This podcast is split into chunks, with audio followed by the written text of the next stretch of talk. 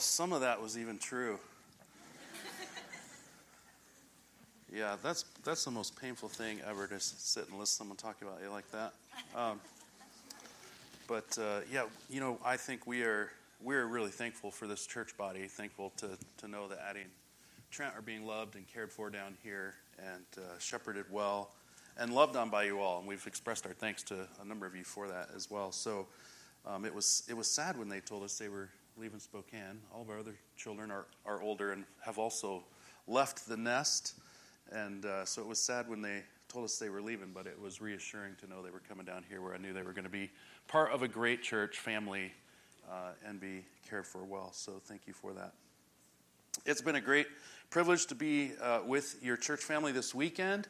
Uh, and to bring the Word of God to you this morning. And, and I'm kind of going to try to build a little bit on what we talked about on Friday night and yesterday morning, build on those concepts of the authority and sufficiency of God's Word for life transformation. But if, if you weren't here on Friday and Saturday, you won't be lost. We're going to deal with the text that's in front of us, and it, it stands alone as a very practical text to help us know how to live our lives, right? That's exactly what, what Paul is describing. The life that I live Here's how I do it.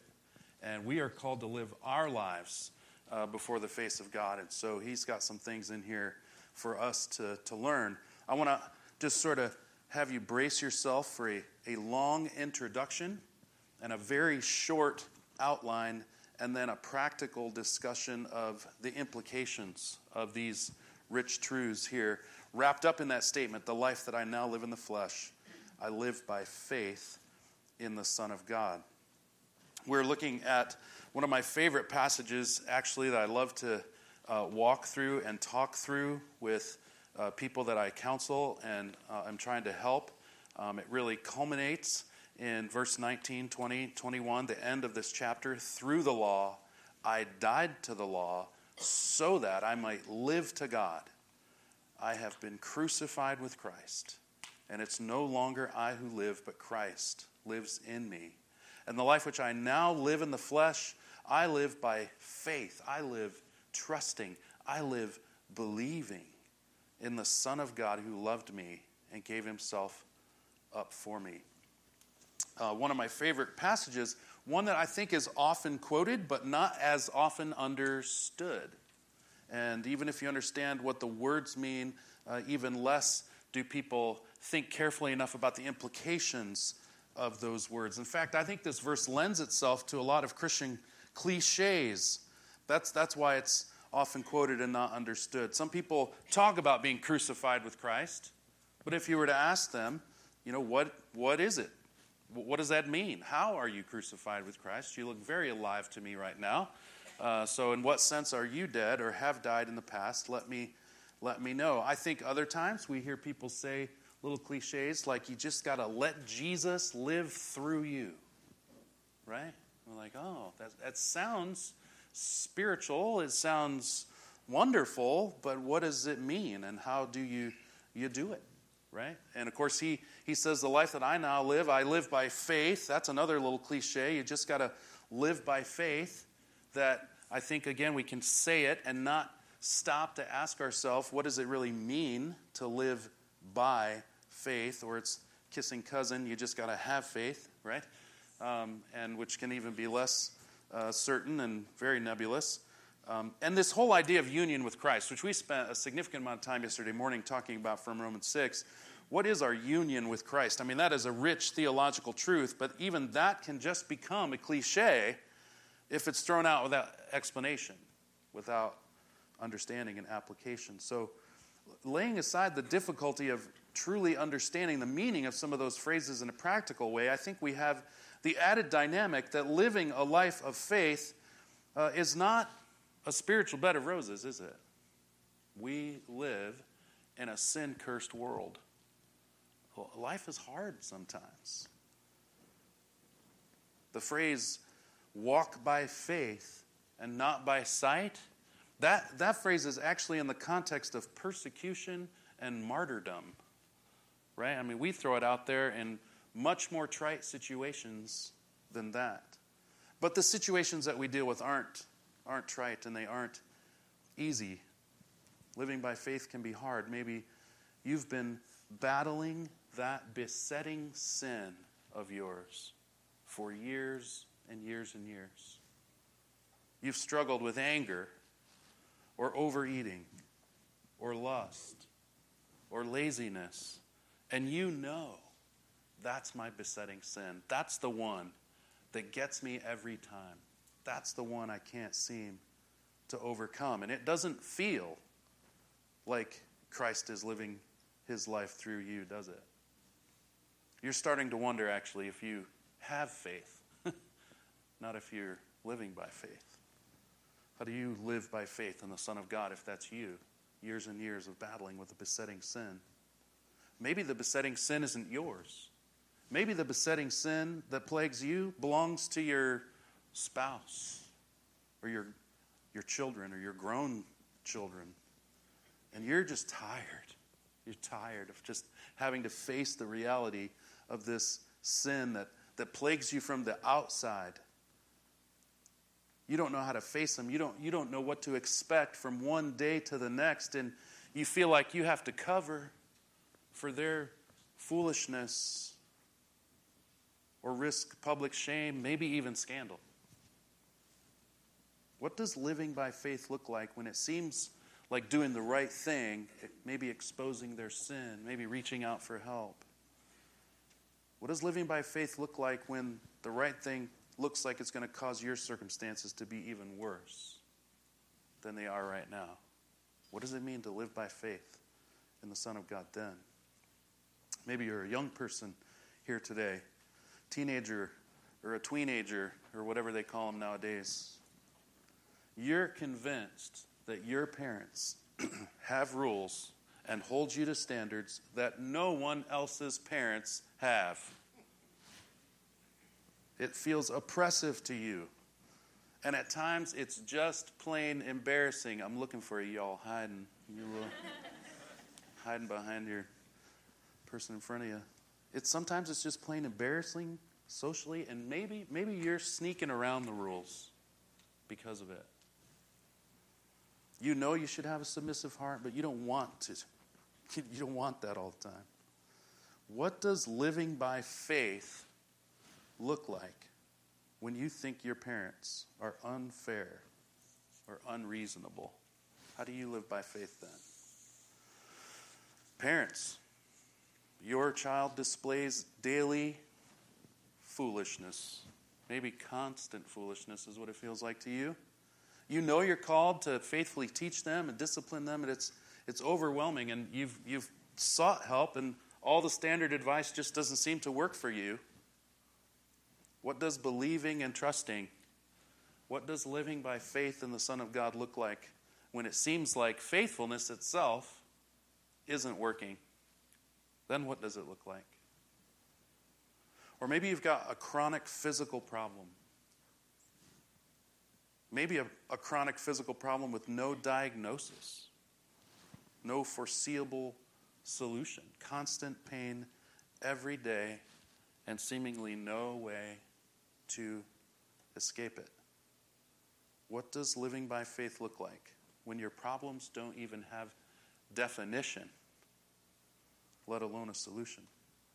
Maybe you've struggled with the up, ups and downs emotionally of anxiety or, or depression. How do you live by faith? How do you press forward believingly, trustingly toward God given responsibilities in life when, when some days you don't feel like you have the courage or the energy to take the next step, even get out of bed? What does living by faith look like then? Perhaps for you, the greatest struggle is just a crisis of faith. It's that you, you read your Bible and you pray and you listen to preaching, but you just never seem to take that step forward. You don't, you don't seem to see that, that growth in your, your understanding or your passion or your zeal for God or even in your obedience to His Word. What does living by faith mean when doing what you think you should be doing just feels spiritually flat. And I'll bet most of us have been there at some point. When you lack the joy and zeal, you think, you think everyone else has. Well, this text is Paul's pithy answer to those questions. Now, he doesn't apply it specifically to all those situations, so I, I hope I'm going to try to help you do that at least a little bit today, at least give you a shove in the right direction for how to think and how to uh, respond in situations like those. Respond actively and positively and, and faithfully, believingly, trustingly, right? Living by faith, trust, belief. In a sense, this passage, Galatians 2.20, is, is kind of a, a spiritual snapshot of Romans chapter 6, which we spent a whole hour talking about yesterday morning. It is the rich salvation truths of Romans 6 shoved into a few short statements in a way that I actually is helpful because it helps us to recall it quickly and and and practically how we should think and how we res- should respond. Living by faith. That that once I hope I help you understand that, you're gonna you're gonna be able to go, all right, what does it mean to live by faith? And you'll begin to think in a certain way that reflects the truth of this passage and the truth of Roman 6 and then apply it to real life. Real life in a sin cursed world like the one we've been describing, where sin and pain and heartache and conflict and apathy and despair might tempt us to just give up on spiritual growth or just think spiritual stability is just too hard to find. I, I should just fake it. Everyone else is probably doing that too. Let's talk about the context here because this isn't this isn't a, a we'll never take it never study a verse out of its context. You know that. So let's look at the context of this. The bulk of, of Paul's letter to the Galatians up to this point is really, uh, Paul has outlined a bunch of personal history of his own calling and ministry, which is, which is given in order to show to the, readers and to us the authority of his message and of his office as an apostle. His message and apostleship had come under fire by some Jews who had professed faith in Christ uh, they had come from Jerusalem. We, we read earlier they'd come from James uh, in verse 12. Um, but they hadn't really completely given up Old Testament law keeping as a, as a rule of life. And beginning in, in this section, starting in verse 11 that we read, Paul recounts a situation where he confronted Cephas, Peter, publicly because Peter's behavior was undermining the gospel. He says it's a gospel issue, and we'll talk about why.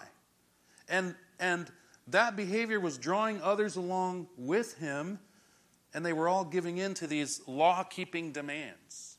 These men that had come from Jerusalem were asking, requiring, assuming that they should participate in this Old Testament law keeping. One of the so called laws that these false teachers were advocating was essentially a man made standard, actually, of Jews not eating with Gentiles. That wasn't a biblical standard. Survey the Old Testament law and find me a passage where it says Jews can't eat with Gentiles. No. Jews couldn't eat certain foods. And we're good Gentiles, and we love those foods, right? I mean, lobster and crab and bacon and pork, we love those foods. I suspect the ancient world did too.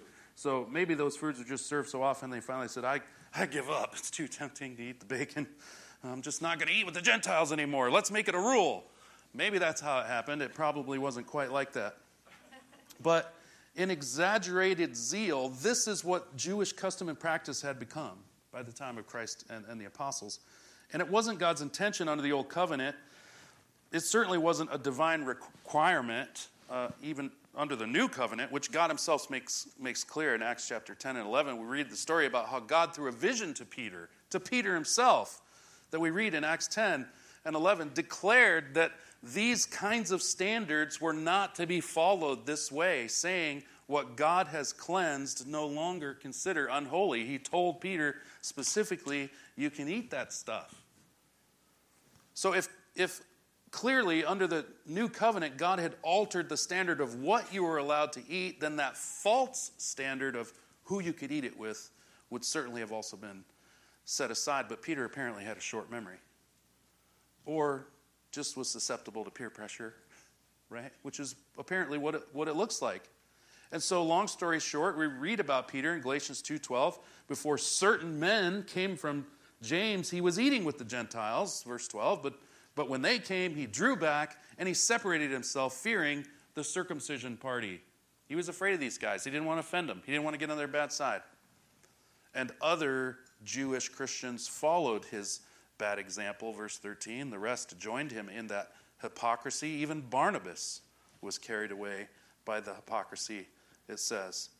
Refusing to eat with their Gentile brothers in Christ out of fear of these strong minded, self willed circumcision party Christians, is what uh, most commentators refer to them as. They were also requiring circumcision, which Paul will talk about later.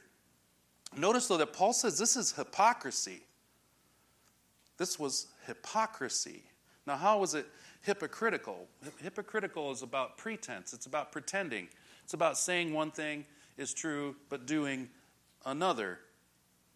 And by, by living and eating, well, they were saying on the one hand, so here's the gospel, right?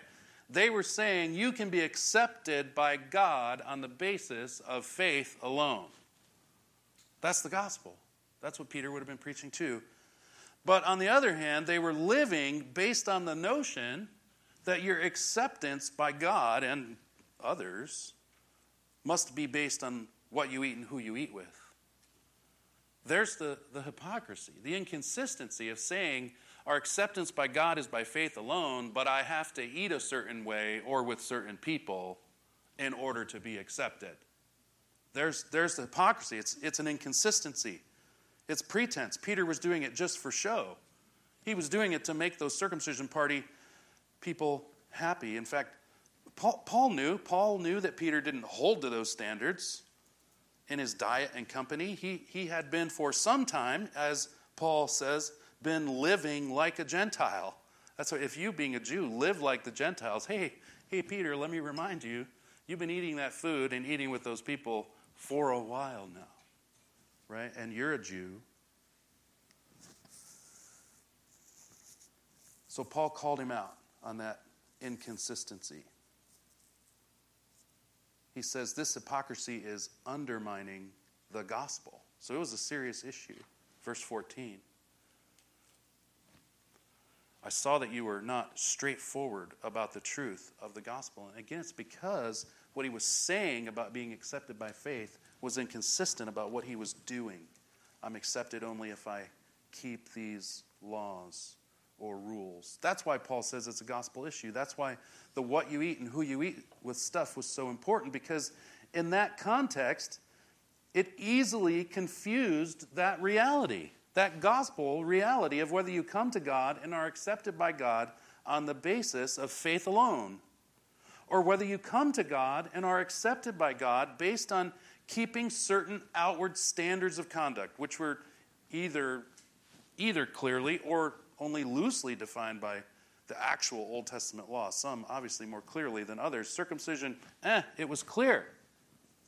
Right? But eating with a Gentile wasn't. Paul's greater point in Galatians is that neither of those behaviors is a legitimate way to think about being accepted by God. Now, after the rebuke, Paul records in 11 through 14, he provides the theological explanation in verses 15 through 21 for why that rebuke was so absolutely necessary, why this is clearly a gospel issue. And we know verse 15 is uh, an explanation and not part of the rebuke because of the grammar that's employed there. I'll, I'll, spare you the details. Jared would love to describe it for you later. Um, but I'll not spare you the summary of Paul's explanation, which logically ends with that statement we're going to be looking at in detail in, in verse 20. Again, all of this is setting the context for that wonderful passage. Here's how Paul explains the theological basis for why Peter's refusal to eat with the Gentiles was so important. The gospel asserts the opposite of what Peter's actions implied. The gospel asserts that no Old Testament law keeping is necessary to have right standing before God. Keeping the law can't make you right with God. Keeping the law can't maintain your being right with God. Man's abilities to keep rules does not impress God. Never has, never will. And that's, that's true no matter what your race or religion. Paul says in verse 16 that even though they were Jewish by birth, they were aware that their efforts at keeping the Jewish law could not save them. We're Jews by nature, he says, by birth, and not sinners from among the Gentiles. We, we did enter into the world with certain privilege. Nevertheless, we know this that a man is not justified by the works of the law through but through faith in Jesus Christ. Even we have believed in Christ Jesus so that we may be justified by faith in Christ and not by the works of the law, since by the works of the law no flesh will be justified. So, so clear. A man is not justified by the works of the law. We have faith in Jesus Christ alone. We are justified by faith in Christ alone. Essential, fundamental truths. And Paul knows that's naturally going to give rise to a question, which is really an objection. Paul does this so often in his writings. Like he, he foresees the objection or the question that someone's going to make to his argument. And so he addresses it head on. Verse 17. But if, while seeking to be justified in Christ, if, if justification is through Christ alone and doesn't have anything to do with Old Testament law, we ourselves have also been found sinners. Is Christ then a, a minister of sin? Are, are you saying if we're justified by faith in Christ alone and there's, there's no place for law keeping, then we're just going to become a bunch of law breakers. Is, is that? I mean, if, if you're saying faith in Christ alone turns us into a lawbreaker, then Christ is a minister of sin. Right? That's, he's like, that's what you're going to ask me. And his answer is punchy. May it never be taught the same phrase he uses in Romans 6 that we talked about yesterday. It's the absolute strongest way to say no. No, you have it wrong.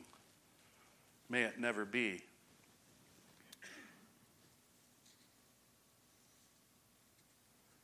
The gaps in Paul's theology of the Old Testament are going to be filled in in, in chapter 3, the gap that isn't fully described here. But he does tell us clearly, chapter 3, verse 21 the law was not ever able to impart life.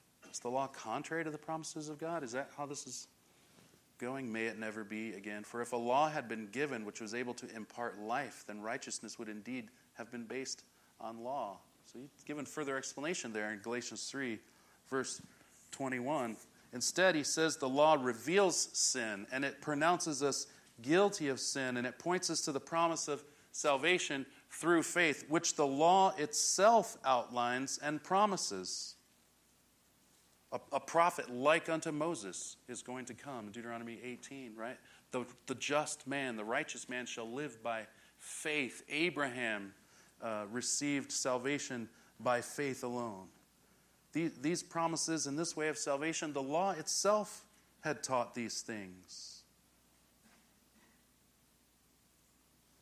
And so he says both the law itself and now the articulation of these truths through the gospel as we know it, it has torn down and destroyed the notion that the law could impart life and that keeping the law was a possible or sufficient means of obtaining or maintaining a right standing before God. The Galatians had heard, they'd embraced the gospel, they knew, they knew these things, and he summarizes that conclusion. That's what he's saying in verse 18. For if I rebuild what I have once destroyed, this idea that you can be saved by works, why would I rebuild that?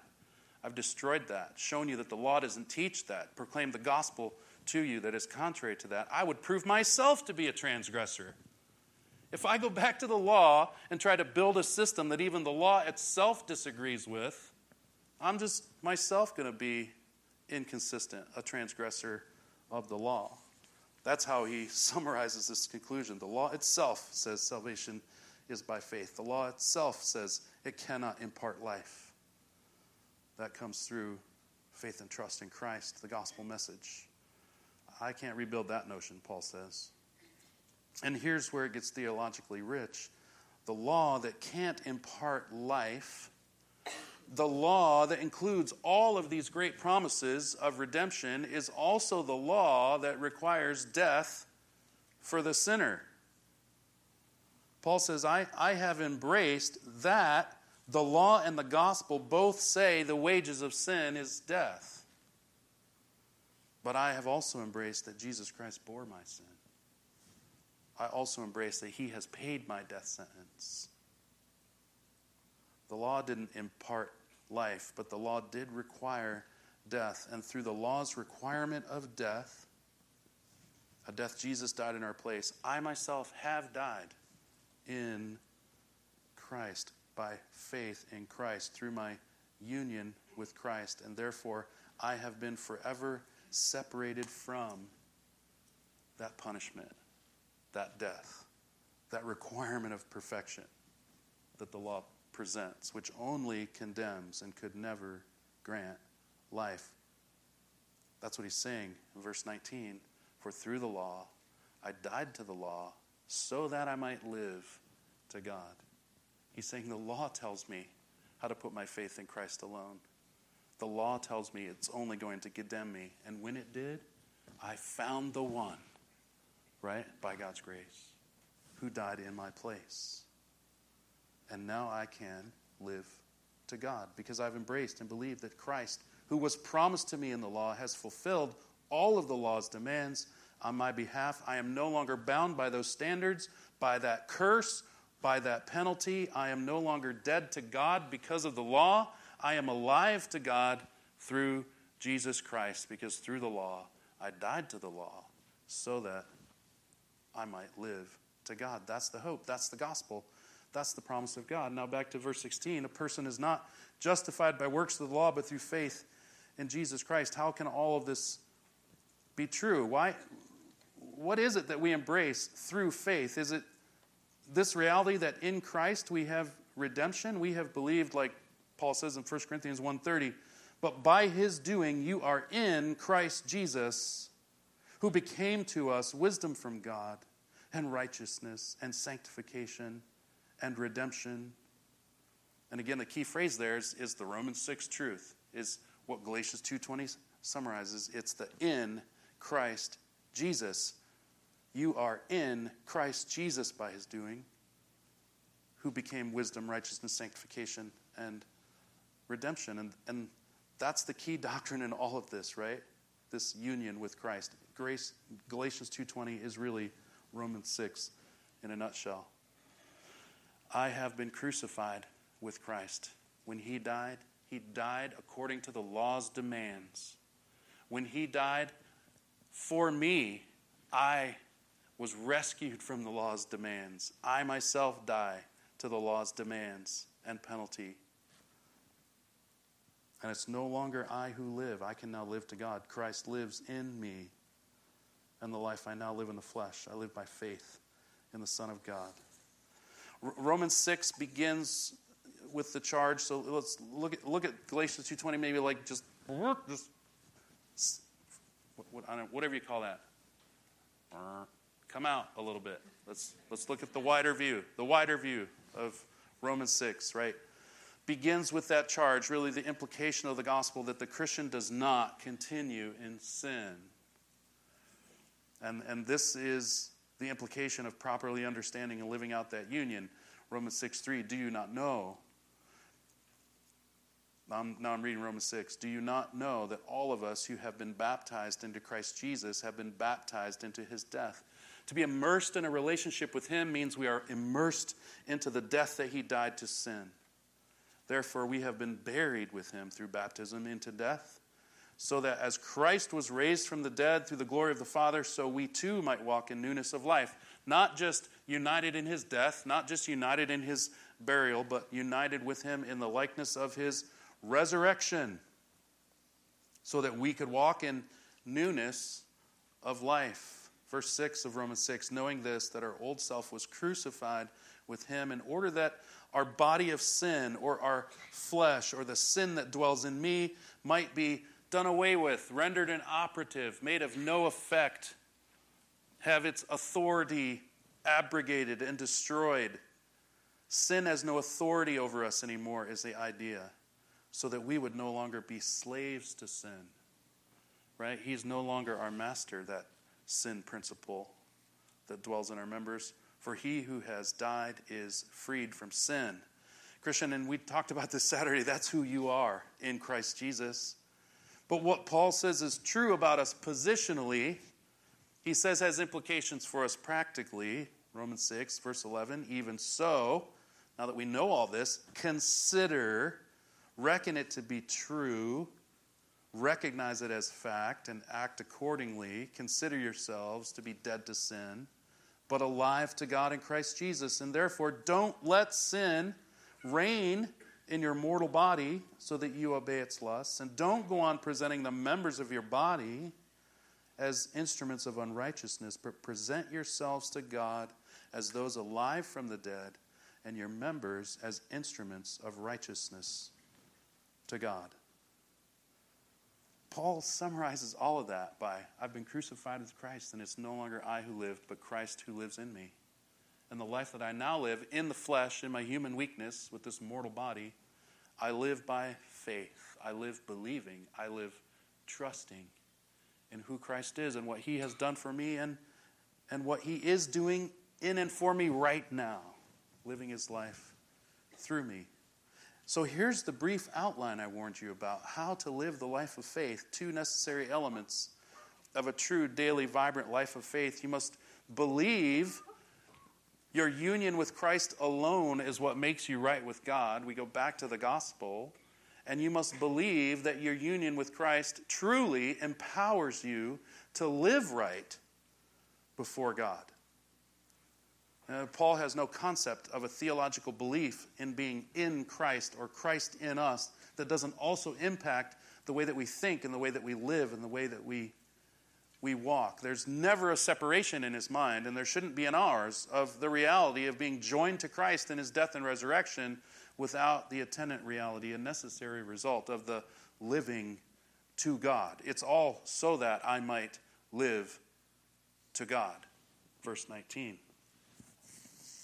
Notice how many times, just in verse 20, living comes up. I've been crucified. It's no longer I who live, but Christ lives in me. And the life that I now live in the flesh, I live by faith in the Son of God. This union with Christ is all about how we live, right? That's what he's, he's saying. All of those are present, the verbs there are all present tense as well, talking about living the ongoing regular, daily life of God. And as we do that, we live it by faith. So here, here's the little phrase. I, I want you to catch this. Definitely don't miss this. What does it mean to live by faith? Well, it, it means that in every moment, like every moment I described, and we're going to talk about a little bit more, hopefully make it practical, that that we know, we seek out, and we learn, and we believe, and we trust in the wisdom of God. He's became for us wisdom and sanctification and all those things, right? So we, we seek out the knowledge of the truth and we believe it and we trust it and we obey it, even if we don't understand why or even if we don't understand fully, even if we don't understand and we have to go to my brother or my sister or a family member or my pastor or a counselor to find that truth that I need to know and believe and trust and cling to and live accordingly with. That's what it means to live by faith. Let me illustrate it, I, hope, in a way that helps it make sense. Love your enemies. And we think, why? I don't want to do that, do I? But if I'm going to live by faith in the Son of God, I have to do that. I have to believe that that is who He's called me to be and how He has called me to live. And I have to trust that that is the way that His glory is made manifest on the earth and through my life. And I have to, I have to depend on Him to help me do it. Because I don't feel like it on Sunday or Monday or Tuesday or Wednesday or any of those other days. I don't feel like loving my enemy, right? I, I might even need to pray a bit. God, help me. Help in my heart to desire even what you've called me to be and do. Because today I don't even desire to be what you've called me to, to be and do, to love my enemy. I don't even desire that right now, right? So to live by faith means to, to know and believe and embrace and trust and then depend on God to help us live out the realities of truth, of who He is and what He's done and what even what He desires for us. And sometimes what He desires for us isn't complicated. Loving your enemies, it's not complicated. Children, obey your parents. Not complicated. Fathers, don't exasperate your children. Not complicated. It's not hard to understand, but it's, it's hard to live out, right? And that's why believing is more than just knowing those commands. The living by faith means knowing it and embracing it, trusting that that's God's manifold wisdom for me, it will result in my blessing, even if I don't know how. And I'm going to depend on Him to help me live it out because it's hard. All of that is wrapped up in that phrase live by faith in the Son of God. Now, here's the beauty who loved you and gave Himself up for you. That takes us back to the rest of the chapter where we're asking ourselves, why is it so important to get the whole you're not accepted by God by your works and you don't maintain your standing before God by your works? Because who is sufficient for these things? Right? Who, who can love their enemies and not falter? Right? I need to know every time I fail to love my enemy as I think God's called me to that He still loves me and gave Himself up for me. Because I need His mercy again, right? I need His mercy again and again and again and again. And I don't maintain my standing before God because of my perfect walk of faith that He's called me to, because I don't have a perfect walk of faith. Neither do you. But He loves me, and He gave Himself for me and I rest in that as I strive to live for God, to live out the implications of my union with Christ, that I've been crucified with Him, and it's no longer I who live, but Christ who lives in me. I have no idea where I am at in my notes right now. Let's just turn the page and pretend I know.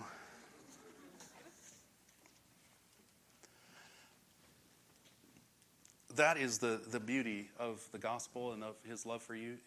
God will never love you more than he loves you right now. You can't do anything to, well, you can't do anything to separate yourself from the love of God which is in Christ Jesus, right? That's what Romans 8 tells us. He who did not spare his son, but delivered him up for us all, how will he not also freely with him give us all things? That's his heart toward us while we're trying to live this life of faith. So let's let's step back and say, okay, you've described love for your enemies to help me understand what live by faith in the Son of God looks like. What about you who have been battling that besetting sin of anger or overeating or lust, pornography, laziness? Because it doesn't, right? It doesn't feel like Jesus is living through you you're starting to wonder if you even have faith because you've been fighting this besetting sin for so long. Do you believe? I mean, let's go back and ask do you really believe that your union with Christ, you are spiritually joined to Him? Is that, do you really believe that that's what makes you right with Him?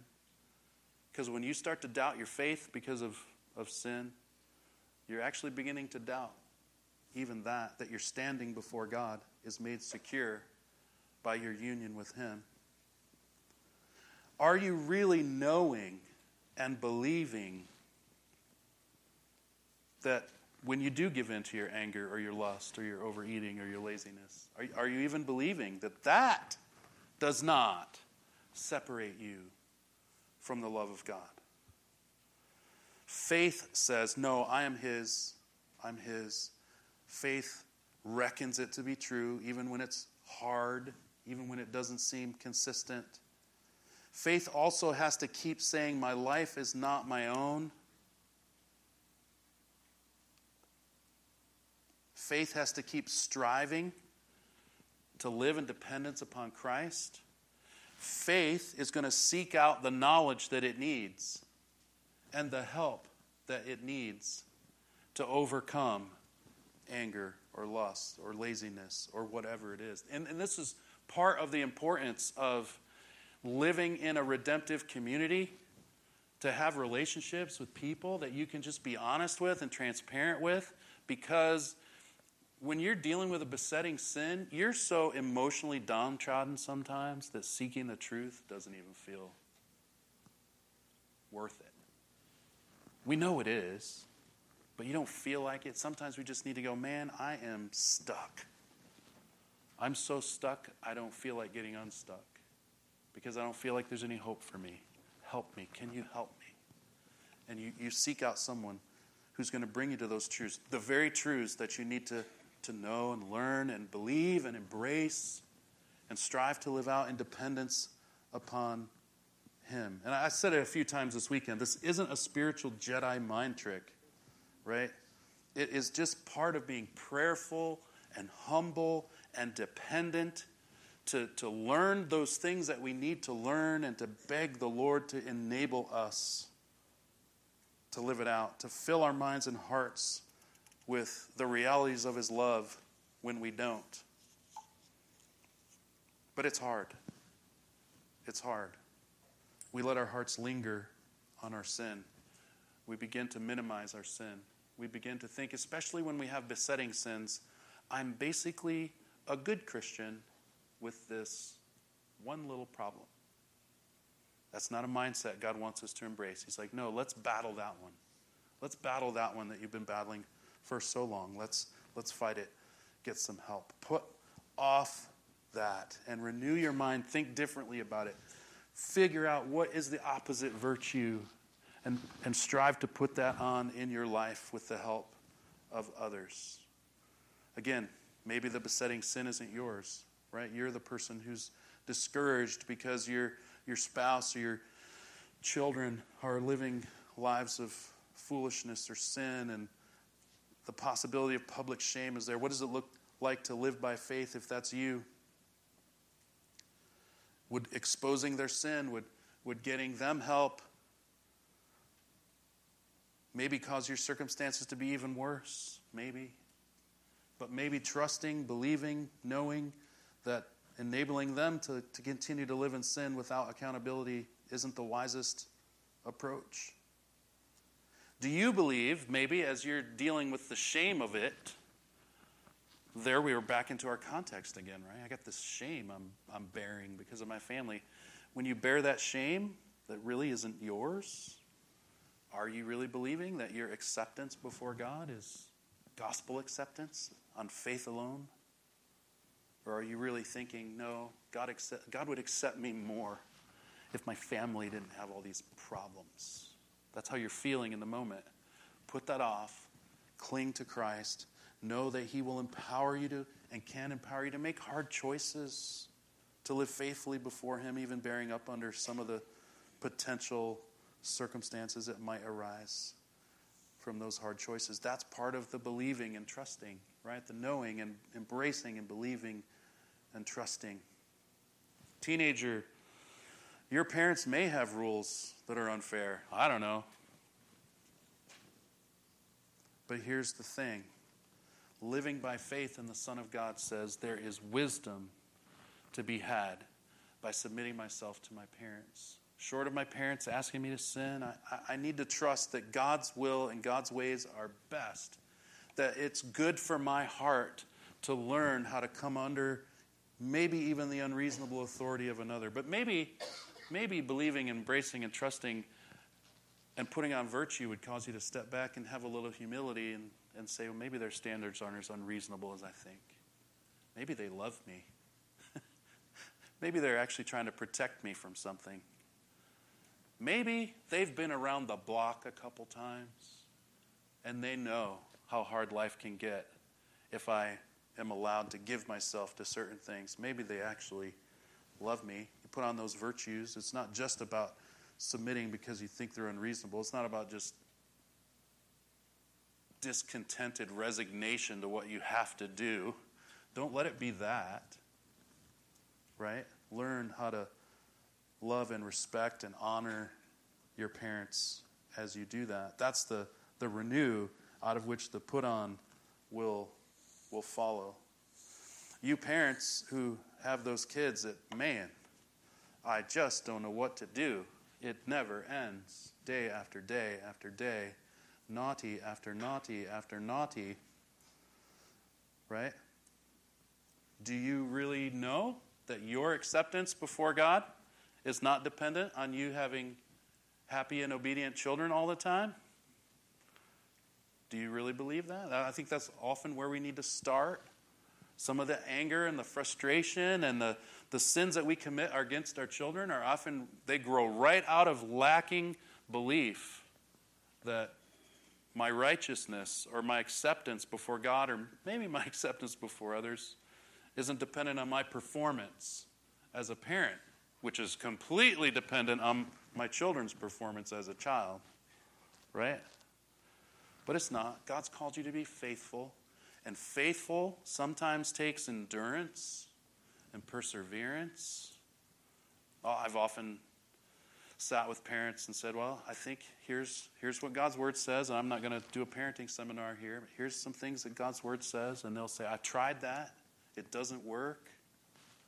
I'm like, Oh, God doesn't tell you to try things if it works.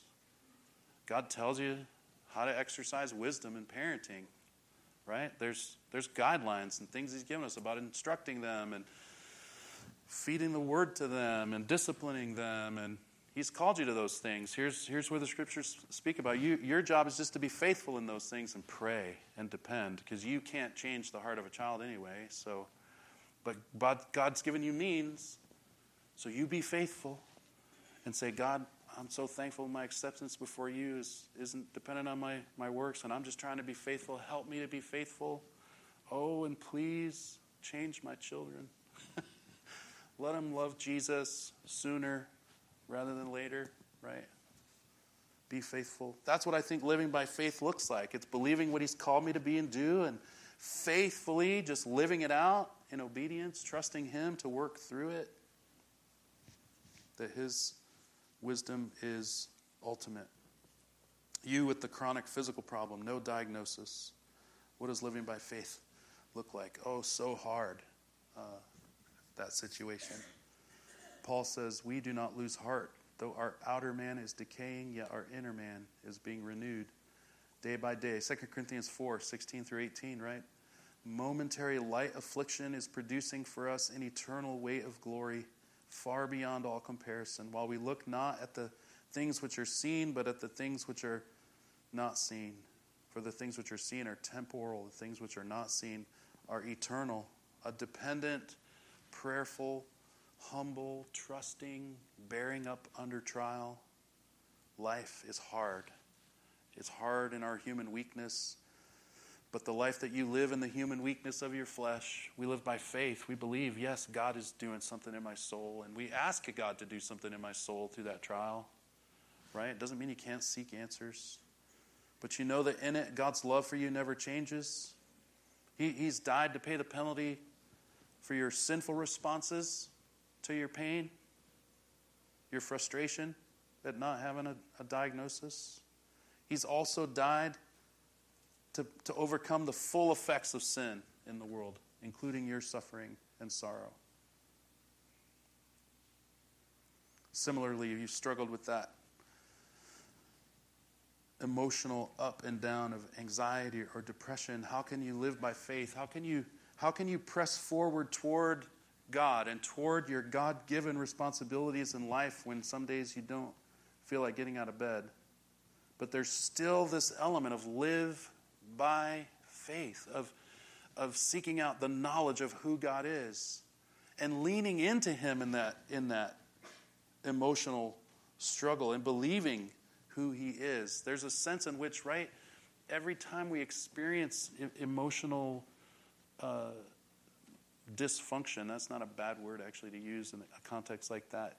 There's something that we're forgetting about the character and the nature and the attributes and the promises of God. When it says, Fear not, for I am with you, right?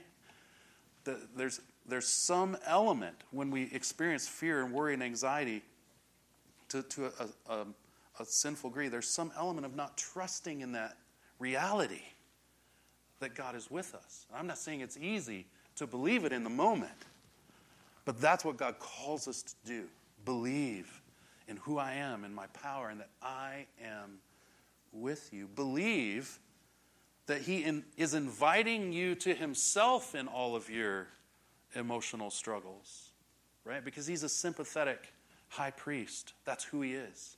He sympathizes with our weaknesses always and forever, right? So He's in our emotional struggles, He's inviting us to Himself in that and live by faith in the Son of God. So I'm going to believe that. I don't feel like believing it today.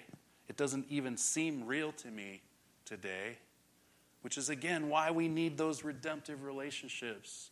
That friend to come alongside us. I'm going to believe it for you.